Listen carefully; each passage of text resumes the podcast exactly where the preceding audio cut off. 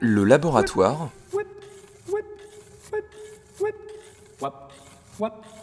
de la création.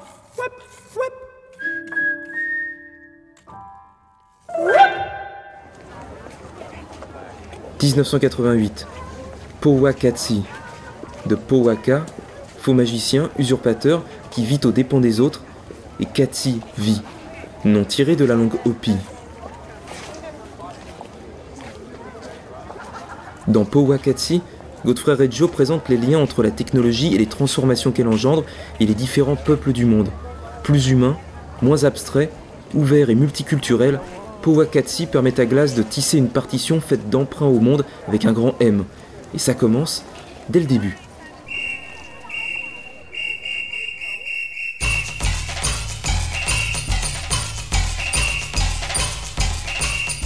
On est ici loin de l'hymne aux allures de Deprofundis qui ouvrait Koya Niskatsi.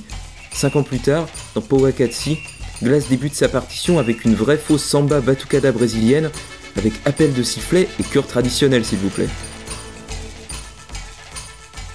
Mais loin d'être une carte postale sonore, Powakatsi installe au contraire le style si personnel de Philip Glass au cœur des musiques ethniques, comme par exemple dans New Cities and Ancient Lands, Africa, qui fait entendre un archétype des oscillations glaciennes, mais avec un support de balafon et autres xylophones.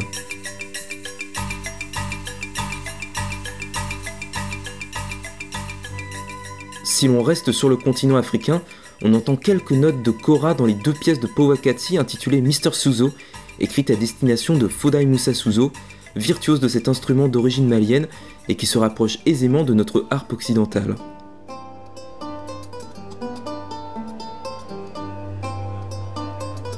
Ceci dit, malgré ses couleurs étales, Powakatsi est bien plus extraverti que son prédécesseur Koyaanisqatsi.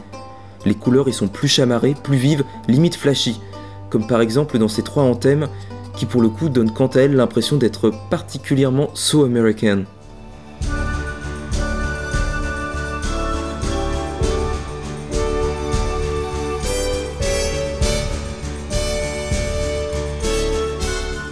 Mais Powakatsi, c'est aussi une œuvre de la synthèse au sein même du catalogue de Philip Glass, comme dans New Cities and Ancient Lands China, qui fait entendre des sonorités typiques du Glass des années 1990 à venir. Harmonie plus complexe, plus moelleuse, et surtout cet alliage éthéré entre flûte et harpe joué par le synthétiseur, on s'élève tout de suite très haut, très loin.